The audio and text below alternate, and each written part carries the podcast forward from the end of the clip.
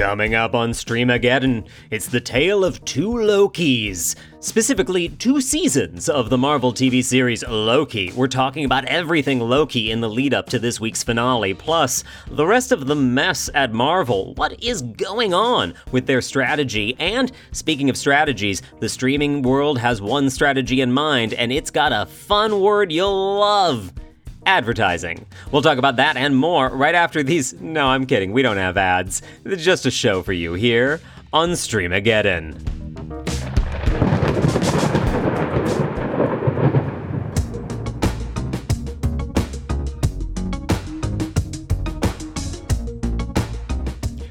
Welcome back to Streamageddon, the TV and streaming podcast that is its own kind of god of mischief, if you will. I'm your host, Chris Barlow, and I am joined by a variant of mine, Diane Nora. How you doing, Diane? I'm doing great. I'm thoroughly enjoying the timeline I'm currently occupying. Yeah, you know, I don't know which timeline you're on, but the timeline I'm on is really rough. I'd like to come join you on your timeline, and perhaps I'll get the opportunity to a little later in this episode when we talk about Loki, the Disney Plus show, currently wrapping its second season. And I'll just uh, dispense with this at the top. We are uh, going to talk about every episode up to the season finale. That means up to episode or through episode five of season two. We have not yet seen the season finale because you, listener, if you are listening to this the day it drops, because I know you're just hungering for Streamageddon, you also have not yet seen the season finale of Loki. I have some ideas about where the season is going, and I bet Diane does too, but we are going to talk about everything up to that season finale and what it means in the broader Disney Marvel TV universe. Some people call it the MCU, but I refuse. Then, next week, we will be back with a little spoiler cast to see, oh, well, did the season finale change our opinions? Mm, you'll have to wait to find out. But before we talk about any details about the plot of Loki, we promise to give a spoiler warning for the first season and the second season through episode five. But right now, we're just going to, don't worry yet don't panic yet, unless you are, let's say, Kevin Feige or one of the many executives at Marvel, where they seem to be panicking all the time these days. That coming soon as we get to the news.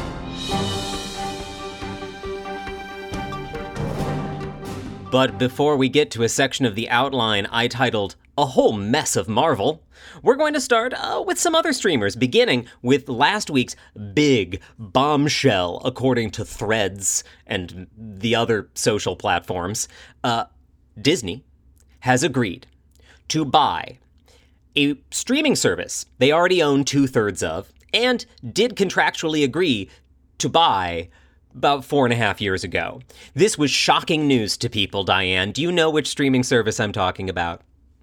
Hulu. Hulu! The cockroach of the US streaming industry, the, the streaming service that not just will not die, but is in fact profitable, a trailblazer, the one that figured out advertising before everyone else, and was once upon a time owned by three companies, and soon will be owned by only one. Hulu is the home of some great original content. I hope that it uh, keeps a lot of its current aesthetic. I, hope it keeps its aesthetic too, an aesthetic that gave us shows like The Bear, which just got renewed. Somehow they had not already renewed it for season three, but The Bear renewed for season three on Hulu, where it remains a confusing FX on Hulu production, but you know, we'll, we'll give them that. Uh, the, the big question in some people's minds is what does this portend for the future of Hulu? We all basically knew Disney would buy out the remaining third. The other option was Comcast saying, you know what, we're done trying to make Peacock a thing. We'll buy Hulu. Which, while that makes a lot of sense to me, I can promise you the executives at Comcast still think Peacock's gonna happen. I also think they just expected that Hulu would cost them a pretty penny and they might not have had that money to invest. And does Disney? Because the question is how much is Hulu going to cost? The news broke last week that Disney agreed to finalize this deal. Uh, and I thought, great, we're finally going to learn the details. And the details are we are going to negotiate the details with Comcast and have a deal in 2024. And just again, to emphasize this point, they signed a contract with Comcast in 2019 that said, in 2024, we will buy Hulu. Essentially what they said.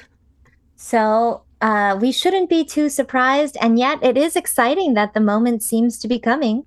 The moment is sort of kind of coming soon, and we almost maybe know what Hulu is worth. Because uh, the sticking point now that they will go into a, a kind of arbitration over is, well, yeah, what is Hulu worth? Uh, when they originally struck this deal in 2019, this was part of Disney's acquisition of 20th Century Fox. Fox was originally the third owner of Hulu. And Disney said uh, in 2019, okay, Comcast, if you let us be the majority stake in Hulu, we promise that it's worth at least $27.5 billion in 2024. Just kind of like, sure, a ballpark. We'll, we'll agree to that floor. And at that value, Disney would need to pay at least uh, about $8.6 billion to Comcast to buy out the remaining third of Hulu. In the meantime, Comcast has had a change of heart about one thing and one thing only how much money Disney should give Comcast. And so Comcast has been running around saying, Hulu's amazing! Hulu's value has only grown in the last four years. Why don't you give us more money for Hulu? It's a it's a compelling strategy. I have to say, it's a very simple, tried and true business tactic. I love it. I would like more money. I would like more money, please. And you signed something that said, I can try to get more money from you. By having, uh, my understanding is basically uh, each side is going to get a separate independent valuation. And then those two people will come together and uh, see how close are our independent valuations. And if they're close enough, they'll just kind of average it out. And if they're far apart, they will get a third, even more independent valuation to eventually come to a determination of like, uh, essentially, if we tried to sell Hulu on the open market, how much could we get? Which is also just a bonkers uh, idea because no one has the money to buy the $30 billion Hulu empire at this point. Disney barely seems to have the money to make their own content right now. Good luck, Bob. Yeah, Bob's Crossing. This is Bob's Albatross. Bob uh, tried to pass this off to Bob 2, and then Bob came back and got rid of Bob 2, and now Bob 1's problems are coming home to roost with Bob 1. How ironic. The other thing to keep in mind here is that Hulu is an extremely US brand. Hulu does mm-hmm. not exist overseas. It was one of the kind of catches of Hulu is because it was created by N- uh, NBC, ABC, and Fox. It is a very US centric service, and overseas, most of the Hulu content is in a Star tab on Disney Plus. Star being uh, a very overseas centric brand that means nothing to the US. Uh, so the, the question is uh, is Hulu simply going to become a tile inside the Disney Plus app? Or uh, is Hulu going to continue to operate independently, but they're going to continue to push the bundle very hard? Or, or is the Hulu branding maybe going to disappear one day? Though I struggle to see a world where Disney pays all this money and then just lets the brand wither and die. I agree. I, I think another aspect of Hulu that's interesting is it uh, was released with ads as part of the platform. And right now, we're seeing a lot of streamers figure out how to incorporate ad tech. And um, they're ahead of the game with Hulu because that was always part of the deal. So even though some people watch Hulu without ads, um, it's always been part of their originals. It's been part of their programming. So I think that that could also be valuable for Disney. Yeah, I think that's actually a very good point. And, uh, you know, as we see every other streaming service move into the ad space, one of the challenges they're facing is number one, they don't have enough subscribers on their ad tier. Netflix.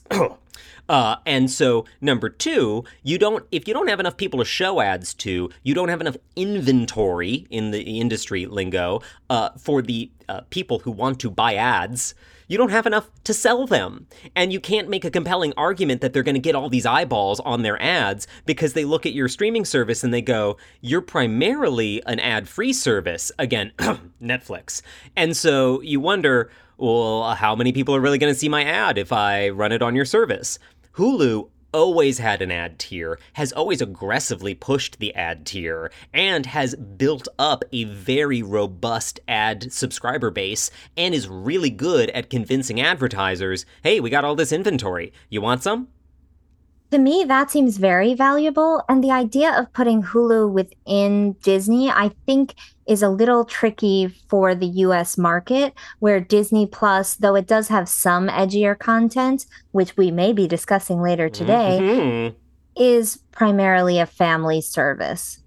Yeah, and people will point out, okay, yes, but overseas, Disney Plus has the Star tab, and you can watch uh, the the Pam Pam and Bobby with the sex tape show. Remember the sex tape? Pam tape and Tommy? show? Pam and Tommy. I know my shows. You can watch Pam and Tommy on Disney Plus overseas, but I, I think you are right, Diane, that the US market is very delicate for Disney. It is their home base. It is a, um, a, a let's say, a part of the world that has a certain morality to it, like it or not, that they are afraid of offending. Uh, did you hear, Diane, about the, the banned Bluey episode? It's, I guess, not technically banned, but there is a Bluey episode that does not exist on Disney Plus because Disney Plus is the international distributor, uh, US being international in this case, uh, for Bluey. Bluey being an Australian and BBC co pro. Bluey, again, if you don't have children or haven't been exposed to children, uh, in which case you're very fortunate. Uh, Bluey is an extremely popular children's cartoon about an Australian shepherd it's an educational show for children about a cute dog with an accent. And there is one episode in which the dog's father, who is also a dog, pretends to give birth to another dog. And it teaches children about childbirth. That's the point of the episode. That episode conspicuously not available on Disney Plus.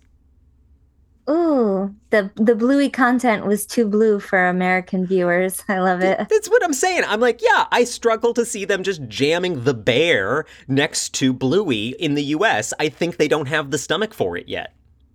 And I mean, like it or not, US consumers have a high revenue per user for Disney. So, uh compared to other markets, I I do think that they're going to um prioritize yeah, and I'm I'm not sure Bob one uh, has the stomach for another culture war after watching Bob 2 botch the, the Don't Say Gay bill uh, fiasco in Florida with Ron DeSantis. Bob 1 c- kind of tried to be a hero in that, coming back and saying, no, no, Disney stands for inclusivity, la la la la. But also, Bob 1 is not on a hot streak right now, and I, I cannot imagine he learned nothing from that experience. I do think he took away a sense of, I would prefer not to wade into any of that. Right. I think it's just a, a distraction and a waste of time for them. Yeah, and for Bob in particular, I really do. I just like to put myself in Bob's brain. And what does Bob want to do today? And Bob does not want to defend Bluey or Pam and Tommy from the Republican national debates next year. Uh yeah, can you imagine watching Fargo on Disney? Oh my gosh, Fargo's almost back. One of my favorite FX on Hulu shows. And no, I cannot imagine watching it on Disney Plus. I think they're going to push the bundle as long as they can. I think so too, because the bundle also gives them a way to overcharge people without making it feel like they're being overcharged, because you're getting two things, two things, maybe even three things with ESPN Plus.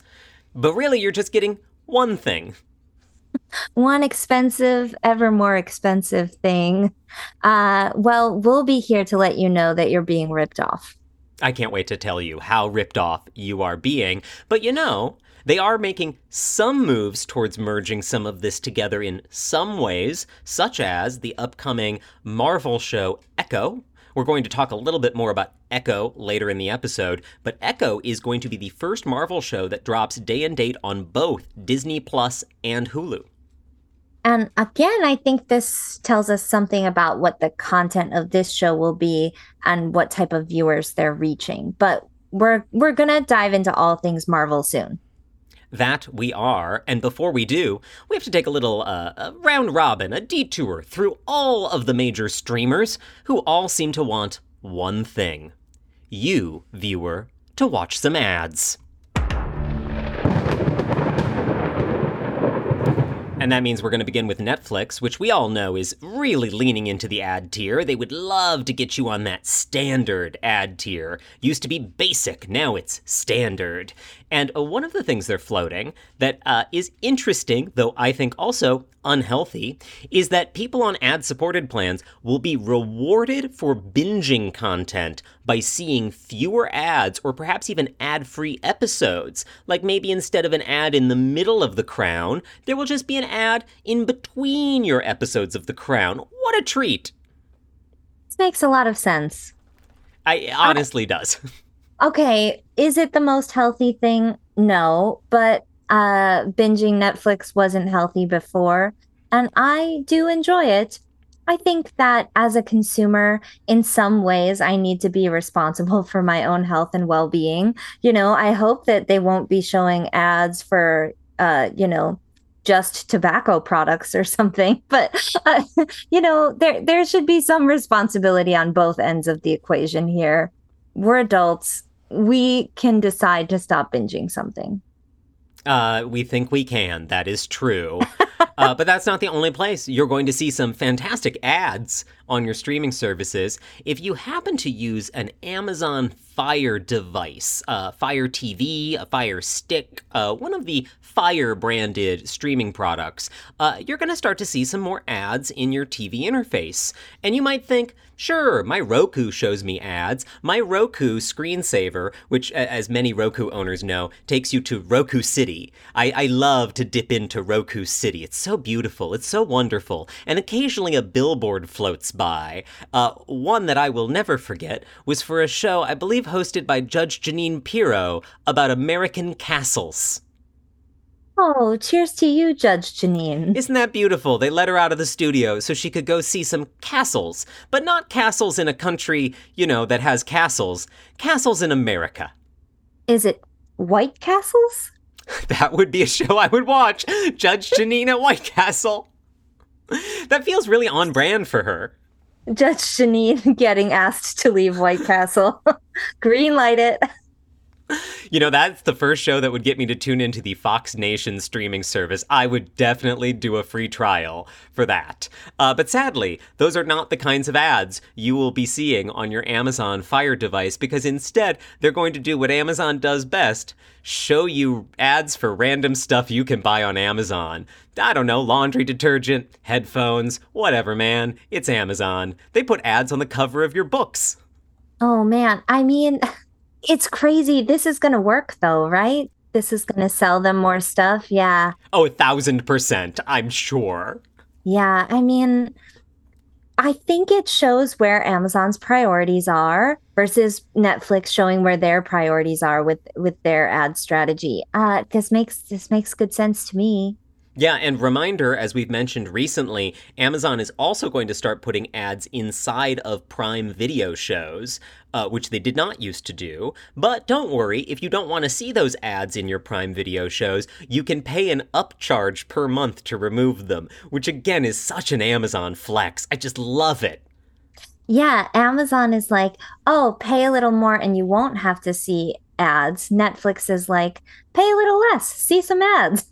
Yeah, truly, things going in two different directions. And what's interesting is both of them are kind of wading into this ad territory and streaming, but they're going from two different directions. I really am curious to see who has uh, more success on again the inventory side you know uh, as a consumer you might hate both of these suggestions but if you are a business trying to sell ads to people's eyeballs which of these is actually more attractive and more successful Obviously, Netflix has a leg up in terms of overall subscribers, but as we are pointing out, they are having a hard time convincing people to downgrade to the plans with ads. For many Amazon shows, the best word of mouth that they get, I think, is on Amazon boxes. Uh, so true. So I think that uh, that this strategy could pay off for them. I have no idea when Lord of the Rings: The Rings of Power is coming back, and I don't need to look it up because I know that my laundry detergent one month will appear in a box that tells me. Capitalism. Oh, it's so good. You know what else is great about capitalism? Sports. And that's why we're going to briefly talk about uh, a lovely headline I saw that says YouTube's NFL Sunday ticket facing $1.27 billion in annual losses. Annual losses. Uh, and you know, DirecTV, which had Sunday Ticket for a long time, often lost money. In fact, I think always lost money uh, on on. It is so crazy to be like, yeah, this crown jewel of the American sports empire. It's just a big money loser for the company that buys it. For the NFL, it's a big money maker. Uh, but why? Why would YouTube or DirecTV or any uh, service say, I will give you all this money for your sports package, and I know I'm going to lose money annually carrying it? Well, the answer is in this other nugget I saw that just uh, gave us a nice window into the state of advertising on uh, linear television. And this all translates, I think, upstream to the, the streaming universe. Um, uh, I'm going to quote a little bit from a summary from the, the wonderful Walt Hickey in his Numlock News newsletter. Uh, so, in the upfronts, where they the uh, traditional networks pitch advertisers on their coming season and try to sell as much of their inventory upfront as possible, uh, sales for NFL ad inventory were like 85 to 90 percent of their inventory was sold. Fox managed to get $900,000 per 30 second ad, NBC $875,000 per 30 second ad, and CBS $820,000 per 30 second ad. That is because, as we've said before, the NFL is the top rated TV show in America. Let's compare that, as again the wonderful Walt Hickey did, uh, to the highest rated non sports show in prime time. Diane, do you know what it is? 60 minutes. It's 60 minutes. Ah, timeless. 60 minutes gets about $120,000 per 30 second ad. Again, $120,000 versus $820,000 per 30 second ad. That is the the just massive gulf in audience, in attention, in interest between sports, NFL in particular in America, but sports and everything else. They're the reason that network TV still exists. Essentially so. That is correct. Uh, and so I just wanted to take a moment to remind people that the sports are where the money's at. And right now, a lot of the major streamers are pivoting to two things ads and sports. Sports and ads. And you know what goes together really well? Ads and sports. Sports and ads. Because what, do- what do games have? A lot of time where nothing happens. I mean, and especially the NFL. The NFL is brilliant at incorporating every single moment there there you're seeing an ad. Everything is an ad, and also, very little happens for most of the game. It's a lot of dead time where you can look at an ad, or see a pre-game or post-game show that is essentially an ad. I saw one recently, I don't know why this was on my TV, but it was brought to you by the Army. The Army! That's what we, we need. The Army brings you football. Oh yeah, that's a huge that's a major advertiser. Absolutely. Is that how the government spends our money? I guess so. Are they spending $820,000 for a 30 second spot? Sure, why not? People need to know we have an army. what else would we spend that on? Schools? Oh, Don't be crazy. absolutely not. But I can think of some uh, other things that cost hundreds and thousands of uh, just absurd dollars, and most of them happen to be on a service we're going to talk a lot about today.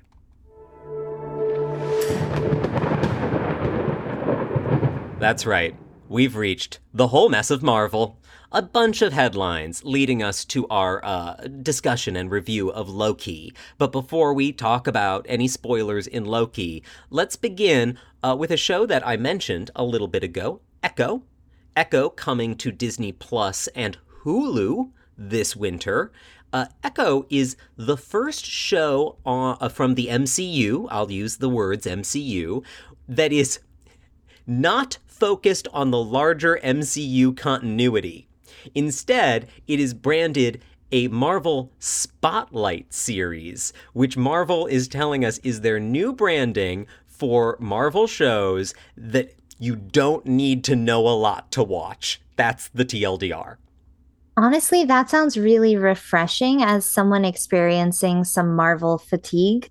Uh, I I'm intrigued by the idea of a spotlight series. Right? I do think the idea is solid. The timing is awkward and cringy, just given everything going on with Marvel and franchise fatigue right now. It feels a little panicked. I imagine it is much more thought out than it looks in this moment. okay, is it? I don't know. I don't know. I said imagine. I'm just using my imagination, Diane. That's very generous. It may be the case. And it seems like this character has a, a plot that's independent of most of the rest of the MCU, but did still uh, premiere on Hawkeye, correct? Yeah, I was about to say, you know, she she is a bit independent, except I only know who she is because she was a major character in Hawkeye. And I liked her character in Hawkeye. Really interesting character. I am down to watch a show following her. And I would say, as somebody experiencing Marvel franchise fatigue, I, I am more interested knowing that it's not feeding directly into something else.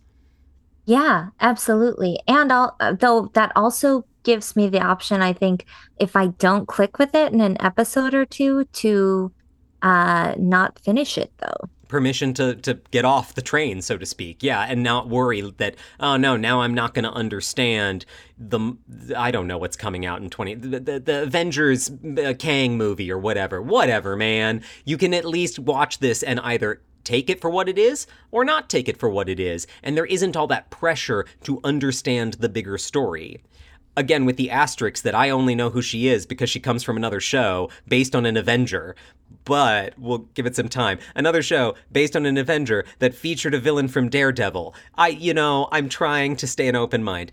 D- a villain from Daredevil who also will cross over with the Daredevil who appeared in She-Hulk. But again, I'm trying not to overthink it. That's good. That's that's healthy.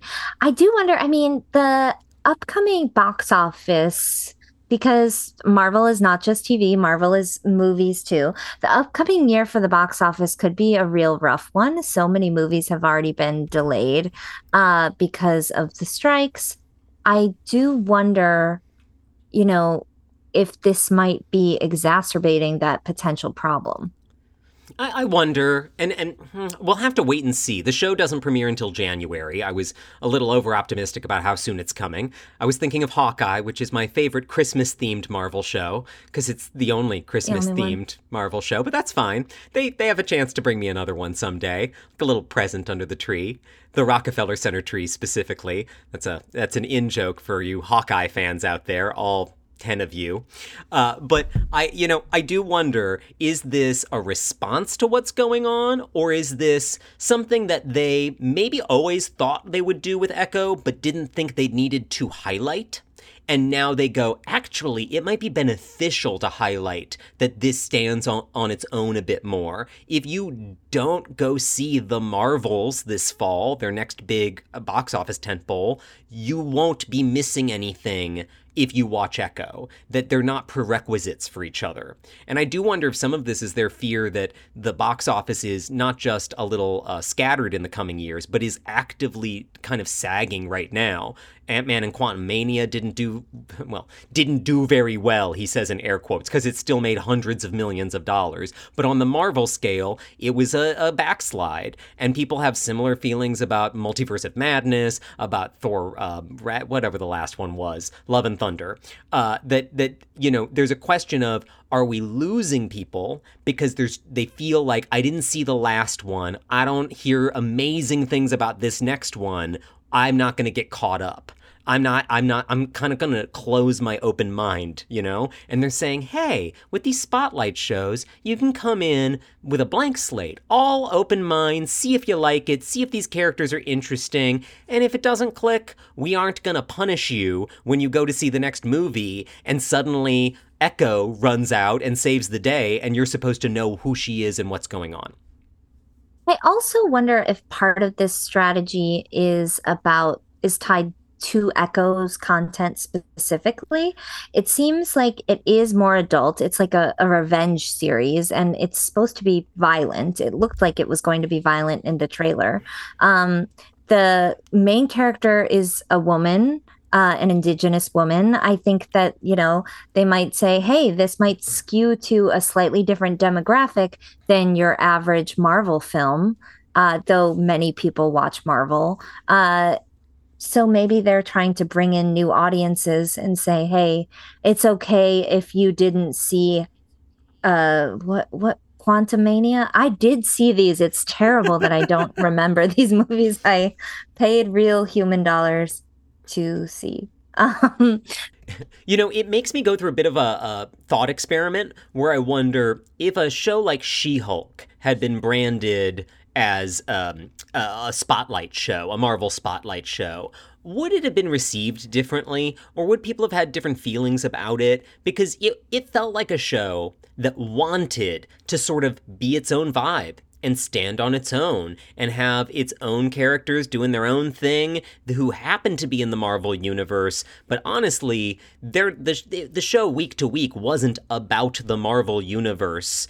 Uh, then they botched the landing by trying to tie it into the whole Marvel universe in the finale, which is like the most Marvel thing to do. But you know, that's Marvel for you.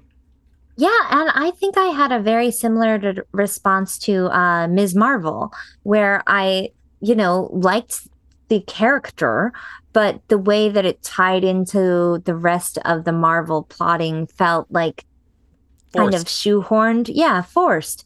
And I was much more interested in just seeing these young, interesting characters go on adventures. I wish we could have had that show. Me too. I think that's a theme we're going to come back to as we talk about Loki a bit as well. Um, yeah. and, hmm.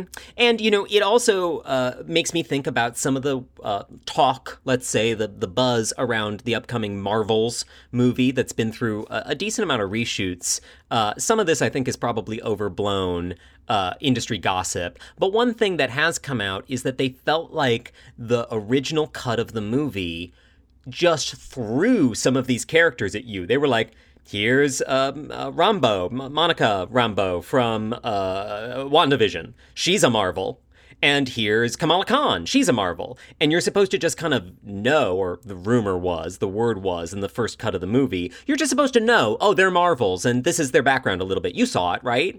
And that apparently the, the notes they got, or the, the vibe they got in uh, screenings of that, were audiences didn't necessarily see all of those things, guys. You might need to introduce who these people are, because this movie is just a sequel to, you know, the one with the original Captain Marvel called Captain Marvel, and you should not assume we know who these other women are yet. Also, even if I saw those movies, I might not remember every character. I just struggled to remember the name of a character and the name of the show she appeared on because WandaVision aired 5,000 years ago. Yeah, and that was one of the better ones. Yes. Some of these, you know, lesser shows, to be honest, uh, you can't expect everyone to have seen all of and to remember all the plot details. Uh, again, I'm going to put put a pin in this point because it um, is tangential to my thoughts on Loki, a show I like. And and we are about to get there, listener. We will tease you endlessly with Loki. Uh, you know, I, I think it's one of the unspoken so far challenges that Marvel TV has had, or at least in the recent weeks where there have been all of these stories that we've we've talked about, uh, all this eh, bad press around Marvel needing to reboot the Daredevil show, the retooling on the Marvels movie, so many of these things that make it seem like oh they they're only just figuring out how to make TV. Weird. Uh, I, I I think it's really odd that the promise of the Disney Plus Marvel shows, and again, I think of Ms. Marvel, I think of uh, She Hulk, is that they would introduce new tone, new genres, new uh, cohorts, like new uh, generations of people. The whole point of Ms. Marvel is that they're teenagers. So, of course, you're inviting in new people who might not be up on everything else.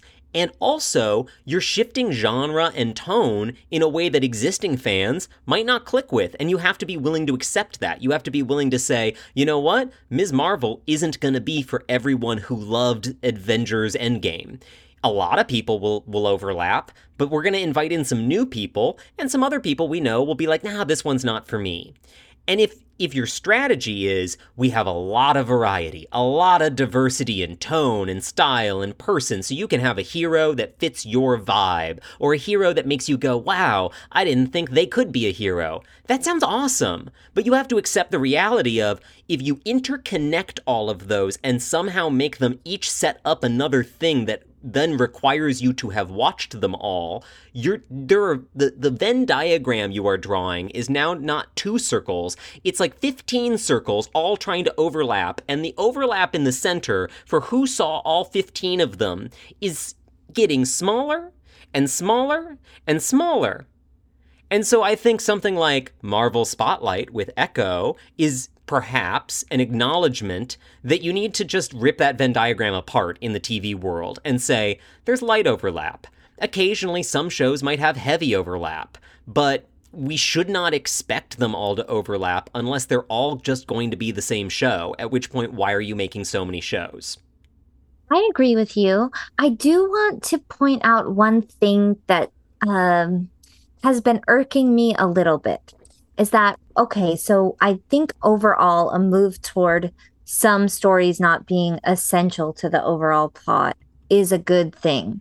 But the one that we're not going to make everyone watch is the one that's finally led by a woman of color. You know, yeah. it's like uh we couldn't have made any of the 17 ones led by white guys optional. I, I'm sorry, Moon Knight. You couldn't have made Moon Knight the optional one, Moon Knight. Do you remember Moon Knight? I didn't see Moon Knight. Good. I don't think you I didn't missed see much. Secret in Moon Invasion. Yeah, and, and same, same. You know, like uh, those are shows that any one of those could have been the kickoff for Marvel Spotlight. Hey, we're doing a spotlight on Nick Fury just to give Nick Fury an adventure to go on. Does it need to tie into anything else? No. Nick Fury on an adventure should be enough. Moon Knight is about Oscar Isaac having multiple personalities and like running around a museum. That is that screams weird one-off spotlight. But no, the first one that we brand spotlight comes at a very conspicuous timing when suddenly it seems like Marvel needs to shake things up for entirely, you know, self-enforced reasons. And then also is the most diverse show yet. Like, oh, I don't know spotlight on, she's the deaf one. That's what it feels like. Right. Yeah, it's um it's a little disappointing potentially, but you know what? Maybe uh this will allow them to shake up their branding and and and really expand the people for whom Marvel feels like their thing. So yeah. it, you know, I hope I hope it's a positive thing. Like I said, I thought the trailer looked surprisingly good. Yeah, me me too. I and I again, she was one of the more intriguing characters in Hawkeye. And I'm I'm a little bit of a Hawkeye apologist. I thought Hawkeye was fun. And uh, she's somebody who doesn't have an enormous role in it, so you get a taste of her. I, I will say, like Hawkeye, light spoilers maybe, has like a, a Black Widow angle with one of the characters who then pops up in the really uh, not great Black Widow movie, and then uh, it has Echo. And of those two that were kind of introduced in Hawkeye, oh, and then also new young Hawkeye, but whatever. Uh, the, the, the Echo was the one where I was like, I want to see more of her, and she feels like she's off doing her own thing, which is enticing, which makes me go, ooh, a corner of the Marvel world. Not calling it the universe, the Marvel world that I haven't seen yet with people I haven't seen, it's not just to be, oh, I got to call the Hulk again. Oh, I got to find out what Captain America's doing. What does Cap think we should do? New Cap, old Cap, I don't know. Get the Falcon. Winter Soldier, is he available? Ooh, no, no more of them. Even though I guess the strategy is bring them back. Well, that gets me to our final little Marvel note before we move on to Loki itself. Uh, all this, you know, potential hope maybe for Marvel shaking things up includes some really weird ideas uh, it, that came out in a variety piece. We'll obviously link it in the show notes. Uh, and this variety piece, in some ways, is just a recap of a lot of Marvel's current uh, turmoil. But uh, some of the ideas that they are pitching, according to sources, industry sources, include hey guys, what if we brought back the dead Avengers everyone liked? Spoiler alert for the Avengers movies. Tony Stark eventually dies because they couldn't keep paying uh, Robert Downey Jr. $25 million a movie. Good for him, by the way. And, and so one idea pitched at a Marvel company retreat was well, with the multiverse, we could just bring back Tony Stark. How much would that cost? Hey, with the multiverse, we could just bring back Scarlett Johansson as Black Widow. Even though her last outing with Disney was literally like a legal drama when she wanted to sue them for not paying her the back end she wanted. So, like, I, I'm like, those ideas seem baffling to me because here are two people who want seemingly nothing to do with the Marvel universe anymore, but they're they're sitting around a table on their at their retreat in some hotel conference room, I imagine, going, "Okay, but guys, how much would it cost to convince them to come back?" It kind of reminds me of this strategy with the Flash movie uh, that instead of talking about the Flash and why we should be interested in this character who is in the majority of the movie. There are multiple of him in the majority of the movie. They kept pushing, uh, you know, Michael Keaton Batman. Come see Michael Keaton as Batman. It's like, well, I love Michael Keaton as Batman, but good news, those movies already exist. Yes, I don't, and- I don't need to go see a new movie full of, you know, uh, new characters. I, I, I could just watch Michael Keaton as Batman. Yeah, and honestly, I think that's the huge risk in in spending any amount of time or money trying to bring back, uh, trying to literally recapture the lightning in a bottle that was the original Avengers, the original Iron Man. Those were of their time. You have to make the new thing, not just desperately grasp at the old thing with your sweaty hands. Like, no, no, no. Didn't you like it? Didn't you like it when Tony Stark made a funny quip? Huh? I think that that is sort of a lesson across content right now. Like across the entertainment sector, it seems like instead of investing in new stories, new characters, new creators, it's just, you know, what can we keep on the respirator? And it's not great. Yeah, it, it, indeed, it is not great. Uh, and if you want some more not great details, they're in that variety piece seeing it all together was quite a lot. I know we have talked about a lot of the stories in there before, but um it was like, wow, what what a time to be a Marvel executive. Yeah, and what it's a light indictment, let's say, of how uh, rough the transition from the the uh, what do we call it? The Thanos saga, the Infinity Stone saga, the Infinity Stone saga that ended in in Endgame. That was peak Marvel. That was them doing their interconnected storytelling uh, really well and with the most success I think their interconnected storytelling will ever have. It was the most monoculture they could make it. And at this point, I think they're struggling to figure out how do we make the next thing like that and they're trying very hard to recreate the same thing they had before. I think not realizing that like the landscape has changed. You know, all those the original Avengers saga, Disney Plus didn't exist. Streaming uh, uh, Marvel shows didn't exist. They have invented a new era, but at the same time, they're trying to play their greatest hits as well. And uh, that that tension is really coming to the fore. Yeah, there is a name for it. It's like phase 4 yo, they never were really good at making the phases clear to me. I know there are phases. We're in phase four. No, we're in phase five. What? When did that happen? okay, so you're right, Diane. There are phases. Phase four was somehow. Oh man, I'm just going to read this list. WandaVision, The Falcon and the Winter Soldier, Black Widow, Loki Season 1, What If, Shang-Chi, Eternals, Hawkeye, Spider-Man No Way Home, Moon Knight, Moon Knight, Doctor Strange and the Multiverse of Madness, Ms. Marvel, Thor Love and Thunder, She-Hulk Attorney at Law, uh, something called Werewolf by Night. Oh, I remember that. Didn't see it. Black Panther, Wakanda Forever, and the Guardians of the Galaxy Holiday Special. Now we're in Phase 5, which began in 2023 with Ant Man and the Wasp Quantumania. And boy, if you look at what's in Phase 5, you wonder oh no, have we lost the plot? And really, Phase 4 was already a slide back. Yeah, I gotta say, Phase 4 is like just a hodgepodge of streaming shows and some movies that did okay. Okay, sure. The the phase three was the Infinity uh, saga that ended with Avengers Endgame, uh, essentially, and then Spider-Man Far From Home. That was a saga that was nothing but hits.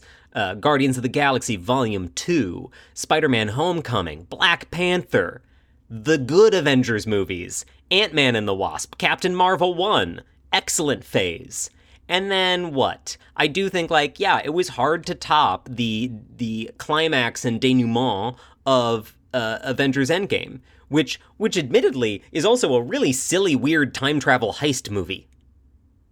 Yeah, and also they called it Endgame. What did they expect? Uh, uh, huh? Mm-hmm.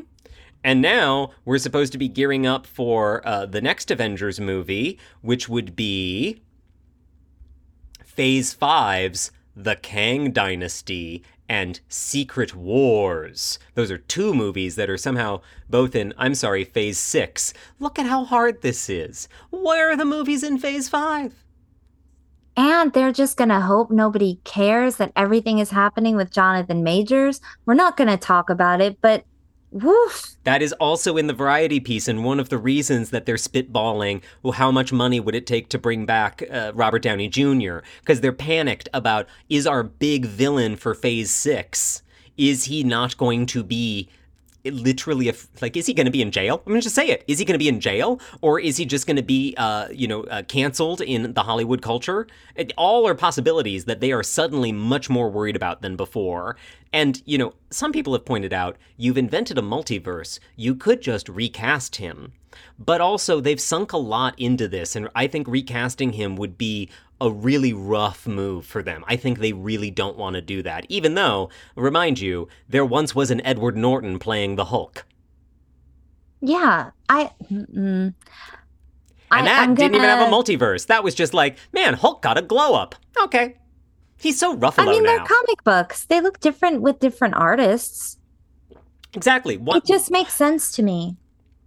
And honestly, as we're about to discuss, do we even like Kang? As a villain? That is perhaps a question that is better suited for our talents here on Streamageddon, where, yes, after this very many, many tabs I had open about Marvel, all ready for your perusal in our show notes, we are really ready to talk about one show in particular. One that has been, uh, you know, relatively popular the last month or so and is about to have uh, perhaps an explosive finale, or perhaps something that just tells us we're going to see more in a movie in Phase 6. I'm talking, of course, about Loki. Let's just go.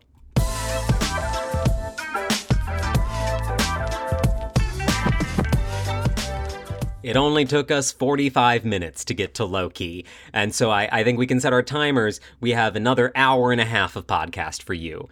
Uh, no, no, I promise not that, listener. Uh, but we are going to now uh, spoil some of what happened in Loki season one and Loki season two, episodes one, two, three, four, and five, but not six. So there you have it. We're talking about Loki.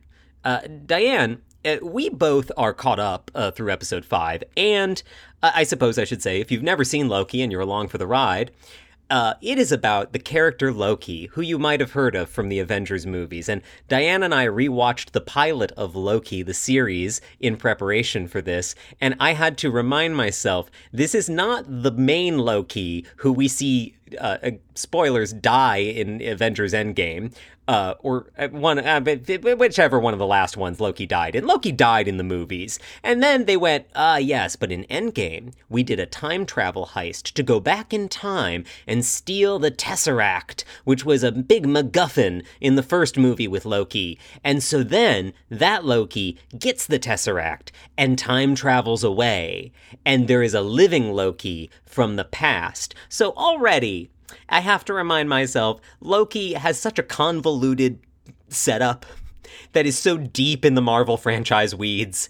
But so much of it is forgiven by the fact that once you get to the show, it's about Tom Hiddleston, Tom Hiddlestoning around in in a gorgeously designed retro futuristic universe where Owen Wilson is a charming um, murderous detective.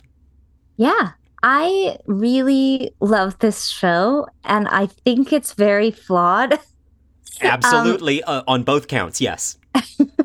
um, it reminds me of the the joke about uh, you know, the people at the resort saying uh, the food here is terrible. Yes, in such small portions, because uh, Yes. I I every week I'm like frustrated by some aspect of something happening on Loki. I can't wait for the next episode to come out. I can't stop talking about the show, even though half the things I say about it are negative. And also, six episodes is simply not enough. Yes, that is maybe if you just wanted to end your episode of Streamageddon here, listener, the answer we both came to is six episodes per season is not enough Loki. They are rushing it, they are not giving nearly enough love to each of these characters, and so things just lurch forward. You just gotta take a leap each week and go, I guess now this is what they want. And that is ultimately a frustrating viewing experience. But man, when it's fun, it is so much fun. It really is. And I think a lot of that credit, not all of it, but a lot of that credit goes to this cast. It is a very fun ensemble. There are a ton of great actors who work across the MCU, but I think this might be my favorite uh, Marvel ensemble. Yeah, and and I would also point out it's one of the most diverse Marvel ensembles, uh, Mhm. at least in the Avengers adjacent sense. Loki being kind of Avengers adjacent. You know, uh, obviously there are shows like Ms. Marvel that are uh, ex- uh, very diverse in a specific community, and I love that. But here's a show that brings together, uh, especially in season two, just tons of different uh, characters who each have their own background, certainly, but also their own vibe, their own perspective. They feel like a really interesting group of people brought together unexpectedly, which does recapture some of the juice of the uh, the literal Avengers, the original Avengers movie, which was about look at all of these superheroes who may not, you know, be that diverse in, you know, them all being white men mostly, but look at how they each have their own vibe from their own movies, and if we bring them together, they're unexpectedly a cool team. And when Loki hits, it's in these scenes where they bring together this unexpectedly cool team trying to do wacky time travel multiverse stuff, and each of them is played by an absolutely stellar actor. Yeah. And they've brought in some great folks for the new season. I mean, they brought back a lot of the great supporting cast. As you mentioned, Owen Wilson. Um, I love Gugu Mbatha-Raw on this show. Um, Eugene Cordero, si- consistently hilarious. Um, uh, Wunmi Mosaku, who plays a hunter, I think. B5, Yeah. Yeah. She's great. excellent. Um, so cool. And and Uh, it sadly doesn't get enough time. Her character has some amazing moments, but when we get any time to see her backstory uh, in episode five, where they go into their own timelines again, she's just like pediatrician. What is her character? Pediatrician. And I'm like, God, give me something more. I love her so much. She's really good. And she, you know, holds her own with Tom Hiddleston and Owen Wilson, which is not a small feat. Uh, you know, Jonathan Majors is also there. And uh, Ke Huy Quan is uh, got actually a pretty significant role in this new season. And I'm really enjoying his antics. I I love him, and I love his an- antics and the, the the brightness he brings to the show. He brings a level of kind of daffy enthusiasm that is uh, perfectly in line with this universe of Loki. My my only c- complaint, so to speak, is that's all they give him for most of it. And at least in episode 5, I will say, in episode 5, when we get to meet who he originally was in his original timeline, and we get to see him as a slightly more toned down version of that, he finally gets to play a different layer of his character and that was so satisfying because all season i'd been saying i love him but they just it's like the director walked into each scene and said can you do it the exact same way you did it last time? And at a certain point, I want to see him, you know, having, uh, for example, seen him in Everything Everywhere All at Once, he got to play so many layers of one character. And we got to see so much range and see how talented he is. And I've been dying for him in particular, but also for some of these other characters like Hunter to, to show us their range because they have it, but the show often doesn't have time for it. Ironically, time. See what I did there? I do. I agree, but at the same time, we have so little time with the show that I don't know if I want them going on too many more diversions with these side characters because I find myself frequently in this new season confused about the characters' motivations and what is happening. Um, that has significantly improved each episode. Yeah. Uh, I found that um, five was quite clear, four was strong, three was really cool and interesting, even though I was like, wait, what why? is going on? And for me, a lot of the my questions center around this character Sylvie, who is, I believe, a Loki variant Yeah. herself, and is both a romantic interest of Loki's, but also him. She's also a version Yeah. of himself. And it seems like in certain scenes, she's also an antagonist. And I'm kind of confused about what she's trying to do. Yeah, and and that was a that confusion in some ways you just described was the plot arc of season 1 and in a way I thought they settled it in season 1 and then in season 2 they act like something has happened that we missed was my feeling that we leap into season 2 and suddenly they can't talk to each other anymore. They're like jilted lovers or or they can never speak again. And it's not clear what she just she initially wanted to kill he who remains jonathan majors uh, villain from season one the man at the end of time. And she does and and then she goes to live at a mcdonald's in the 80s in oklahoma basically.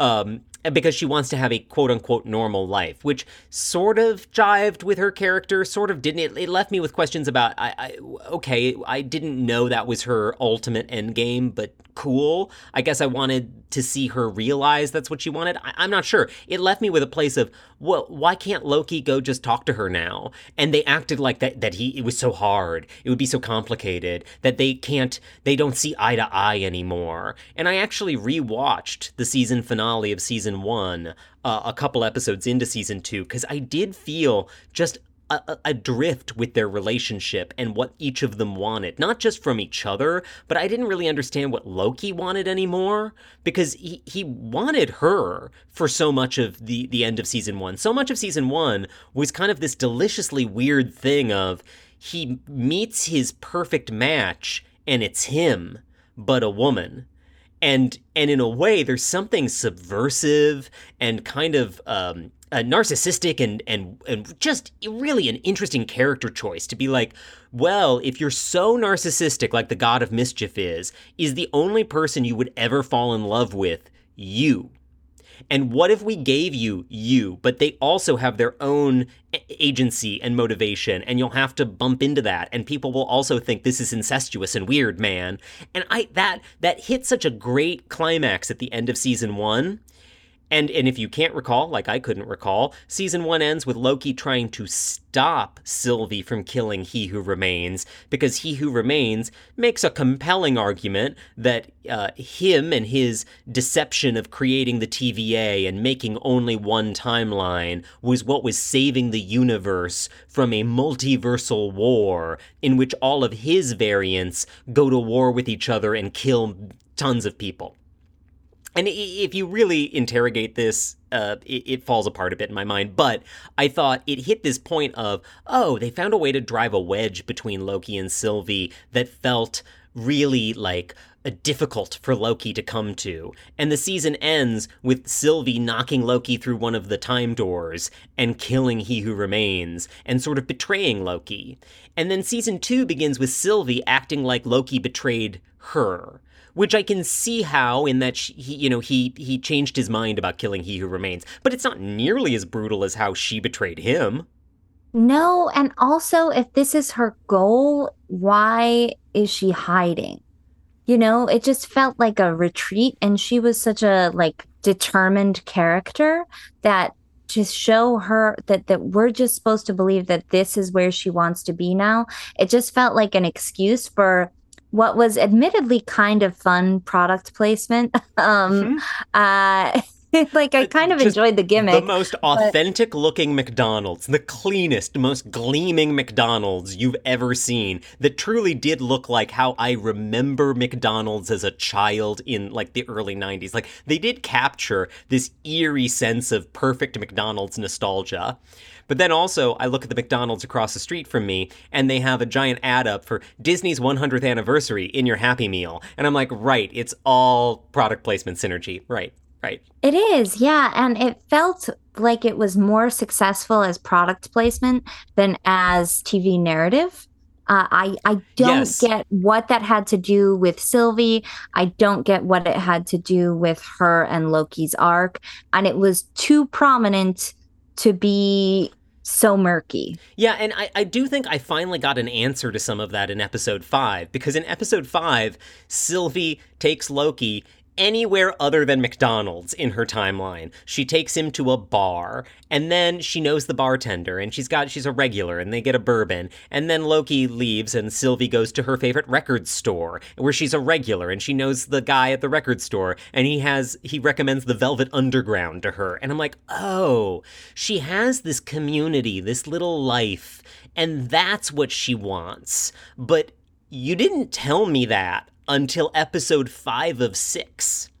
If you told me that on episode 5 of 22, that's a different point in the season, and I'd be like, oh, okay, now I know where we're going. But you waited until the penultimate episode of the season to help me understand Sylvie's motivation, and she is arguably an even more main character than Owen Wilson's Mobius as the series goes on. Because she is a Loki, and the show is about Lokis. Agreed, but I just uh I don't know. I don't like her character as much as I like Mobius. I I find that her scenes are really um tedious and I don't blame the actor. I just think that like it seems like they've uh, made it laden with conflict so that it seems important, but I don't care about any of their relationship issues in their present state No, the like juicy, tantalizing part of their relationship that they established last season is now replaced with melodrama. Yes. Yes. And then she was originally sort of a villain for most of the first season. They're hunting her. She's the variant who's killing the Minutemen from the TVA, the Time Variance Authority.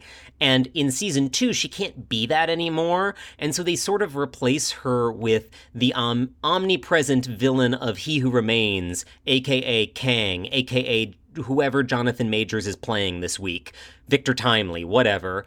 Uh, and and that was confusing because I was also like, I don't know who the villain is anymore, and and it's okay to have like layers of villain and a reveal that the villain you thought is not the villain. They did that pretty well in the first season. In the first season, you thought Sylvie was this big villain, and then there's a twist, and you see she has this backstory, and then she's actually, you know, fighting for her life, and and that worked for me in the first season. And in the second season, they seemingly negate some of that or abandon all of this good work they did and try to shift gears repeatedly. And it feels in service of setting up these Kang movies. It, it transparently feels like, yeah, we gotta shift gears to Kang. He's the villain now. You know, He Who Remains, Victor Timely, Kang, whatever you want to call him, the guy who Jonathan Majors is playing is the one you should be paying attention to this week. And that uh, it was hard uh, not just for the meta reasons of like what are they going to do with Jonathan Majors. As I said when we were talking earlier, I don't know if I like him as a villain. I don't really understand the the motivation of multiple versions of the same villain. The one from last season is dead. Now we got new ones. But none of I, I, I assume what's going to happen in the finale this week is that they're going to set him up as the major villain, that Loki is going to save the TVA, but at the expense of unleashing Kang on the multiverse. All right, that's sort of super predictable, and I, I, don't know. Did we need the whole season to get there? I, it, it doesn't feel earned, is what I'll say. No, and I mean the season is fun still. Like that the what was was it 1893? Yeah. What was the yeah, Yeah. that was a fun episode, you know, where we did something different. C- confusing, but fun.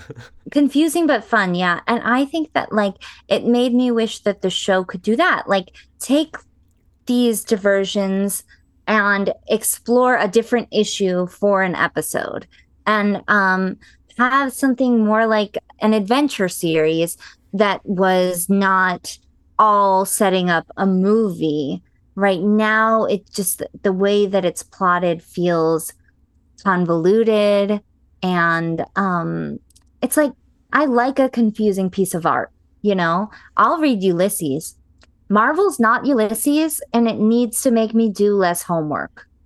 You know? Oh, yeah. Th- there just isn't the same payoff. And like some Easter eggs is fun. Yes. Okay, I get it. Reward your fans in that way. But like I don't need a PhD in Marvel just to stare at Tom Hiddleston. Please, it's too much work. It's just too much work at this point. Yeah, like I, I think a great Easter egg uh, and the kind that works is there's a scene I think in episode three, maybe episode four, uh, probably episode four. They're in the the pie the pie room, you know, the little cafetorium that just has lots of neon key lime pie.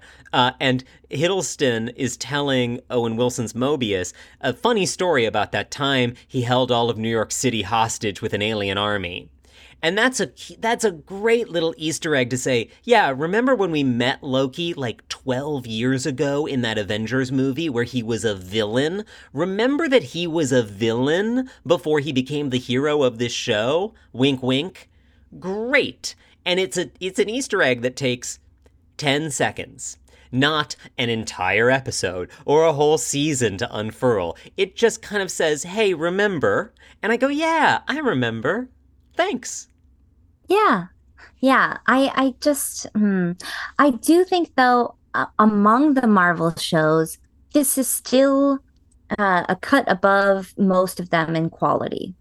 Yeah, and they are they are uh, both. I, I would actually say mm, I would actually say a cut above in multiple ways. They are trying big swings. Some of those episodes this season where they travel back to you know the uh, World's Exposition in Chicago in 1893, just gorgeous and kind mm-hmm. of dramatic and a departure in some ways. Was it hard to follow? Yes, but not because it was a bad idea to go there or do that, but because No. they kind of undermined some of the characters we knew, like like Ravonna Renslayer and Miss Minutes. They they made very little sense to me in that episode. Very disappointing to see Miss Minutes, the like sociopathic talking clock, suddenly turn to Victor Timely and be like, I want you to make me a body, daddy. I want you to love me. And I'm like, oh no, you sexualized the talking clock? What are you doing?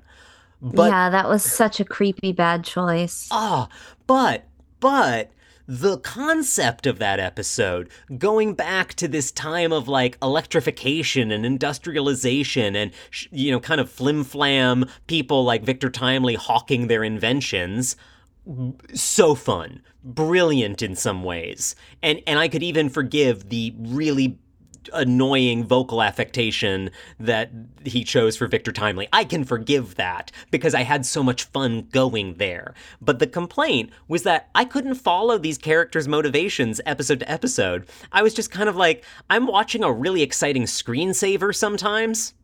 It's really mm-hmm. beautiful. It's really fun. Why is any of it happening? I agree. I a- agree wholeheartedly with that. And I do think it's getting better with each episode. And so we might be in for a very satisfying finale. We might. I would bet against that, given Marvel's track record with finales on their shows, but I remain ever optimistic. Uh, I think episode five, where he gets the gang back together by going to visit them in their original timelines, so to speak, uh, was extremely satisfying and also really predictable. And I say that as a good thing. I understood what was happening in that episode, and I understood why people were doing what they were doing. And it finally hit a point where Loki gets to say what he wants, which is, I want my friends. And Sylvie gets to finally say something that makes makes it clear what their beef is, even though it took five episodes of the season to get there, which is yeah, you want your friends, but your friends are only your friends at the TVA because the TVA ripped them out of their lives and put them in this place and erased their memories and said, This is all you know. So, do you really want to do that to them again? Right? Is it fair to Owen Wilson's original human who ha- is this single dad who sells sea like is it fair to him to rip him away from his family because you like mobius he's your pie friend? Well i think that part of that though is then mobius is now working to save the kids of don the sea salesman right Yes, which I think gets us to maybe the thing I, I kind of hate the most about this season is the the temporal loom, which does give us a lot uh, of fun stuff for Ouroboros OB to talk about and and have a lot of enthusiastic feelings about. But honestly, the the universe will end stakes of it all undermines some of the character motivation for me and just makes me think, okay, uh, Sylvie just made an amazing point to Loki, and Loki just expressed his feelings. But does any of it matter if the universe is going to blow up? But isn't that what superhero movies do? Well, I'm saying I want this to be a TV show, honey. That's, that's like I know. I'm like I'm, I'm saying like, I want a TV show. Right. It's just like you know, I. It's every episode of Superman and Lois. Does he save the world or the girl? I mean, I don't know.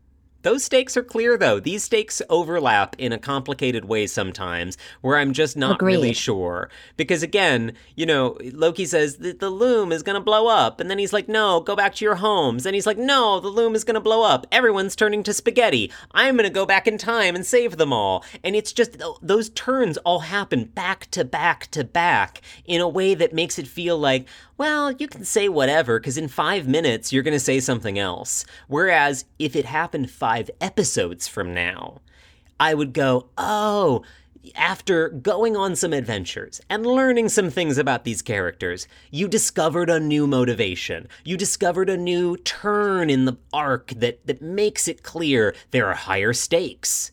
But instead, the stakes change minute to minute sometimes. They do. And I think that maybe what I'm experiencing is not just Marvel fatigue, but multiverse fatigue. Because if every time something gets killed off or something changes in the world, we can just go back in time and unchange it, you're killing the stakes. There's now no dramatic tension whatsoever. You're bringing back Iron Man? What? That doesn't make any sense, you know? I mean, if you wanted to like reboot Iron Man as a character, that'd be one thing. But if it's just that everything that happened before no longer exists in the same way, that just feels like a cop out.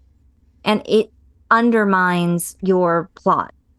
Yeah, that's the risk in some ways of the ever escalating stakes of the interconnected superhero universe in general is okay, we saved the world. Now we save the planet. Now we save the universe. Now we save the multiverse. I don't know what else there's left to save. Can you bring the stakes back down to a more personal level where I can be invested in the characters and maybe they're not saving the universe? Maybe they're just saving their friends. Yeah. I mean, I don't think that's going to happen in this episode, Chris. Probably not. I think you're onto something there. But we got a nice taste of that in episode 5, and I really appreciated it. Yeah, it was a, it was a very very fun hour of television. Actually, only Hour? 45 minutes on that one, Hour, and that yeah. that served it well. I am gonna I am gonna annoy many people by saying I wish there were more episodes, and I wish they were all shorter than the hour long ones. The 45 minute ones work so much better. I agree. Keep it snappy. Yeah, that's what we want. It's supposed to be it's supposed to be light and fun so that when it's dramatic or gruesome, for example, when that like time box squishes all of those hunters, uh cool. That was a really like jaw-dropping moment when I I hear but don't see a bunch of humans get squished into a pulp. Have that punctuate the the more lighthearted fun stakes of the show and don't don't go oh that's nothing wait until you see we blow up the multiverse i'm like ah guys please blow Yeah. up the multiverse i'm begging you to blow up the multiverse I that would be great. But the, I, I think that their next move depends on the multiverse. I do think that is accurate. Yes, I would be willing to bet money on no, no, the multiverse is here to stay. And in fact, we're going to get even more of it uh, quite quite soon, perhaps when Loki has its season finale this Thursday on Disney Plus. I hope they replace Jonathan Majors. I think, yeah, me too. I'm going to say it. Uh, honestly, I hope they just kind of go, maybe this is the wrong villain. We didn't mention it in the Variety article. The, apparently, at their retreat, Marvel pitched, what if we pivoted villains to someone else from the comics, like Doctor Doom? And, and honestly, I think, not too late. Not too late. In some ways, I would find all of the Victor Timely, He Who Remains stuff more satisfying if it did not lead to a whole movie series about this character, but was instead uh, just, hey, yeah, there was this multiverse villain, and Loki helped defeat him, and now Loki's off to his next adventure with Doctor Doom. Like, oh, oh my god, how how satisfying would it be if any one of these shows had a conclusion? Ooh, tantalizing. I know, I know. I shouldn't I shouldn't put that in the universe, let alone the multiverse. Terrible idea.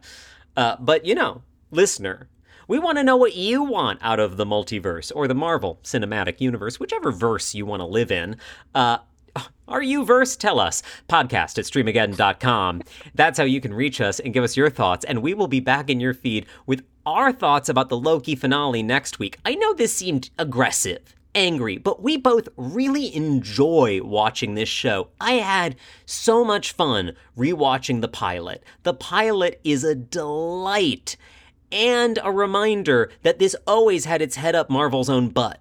It begins with a reference to a movie that references an earlier movie in, in a whole scene with a bunch of Avengers time traveling. And, you know, I think it is important to remind me, me, let alone you, listener, that that's the world this lives in, and that's okay too. And if you love that, tell us why. Podcast at streamageddon.com. Until then, though, Diane, I'm going to see you very soon after we digest the Loki finale. Are you prepared? I hope so. I might need to study up. I, I hope we don't, but I bet we do. and there's no better way to study up on the Marvel Universe than to say it with me, Diane Keep, Keep streaming. streaming.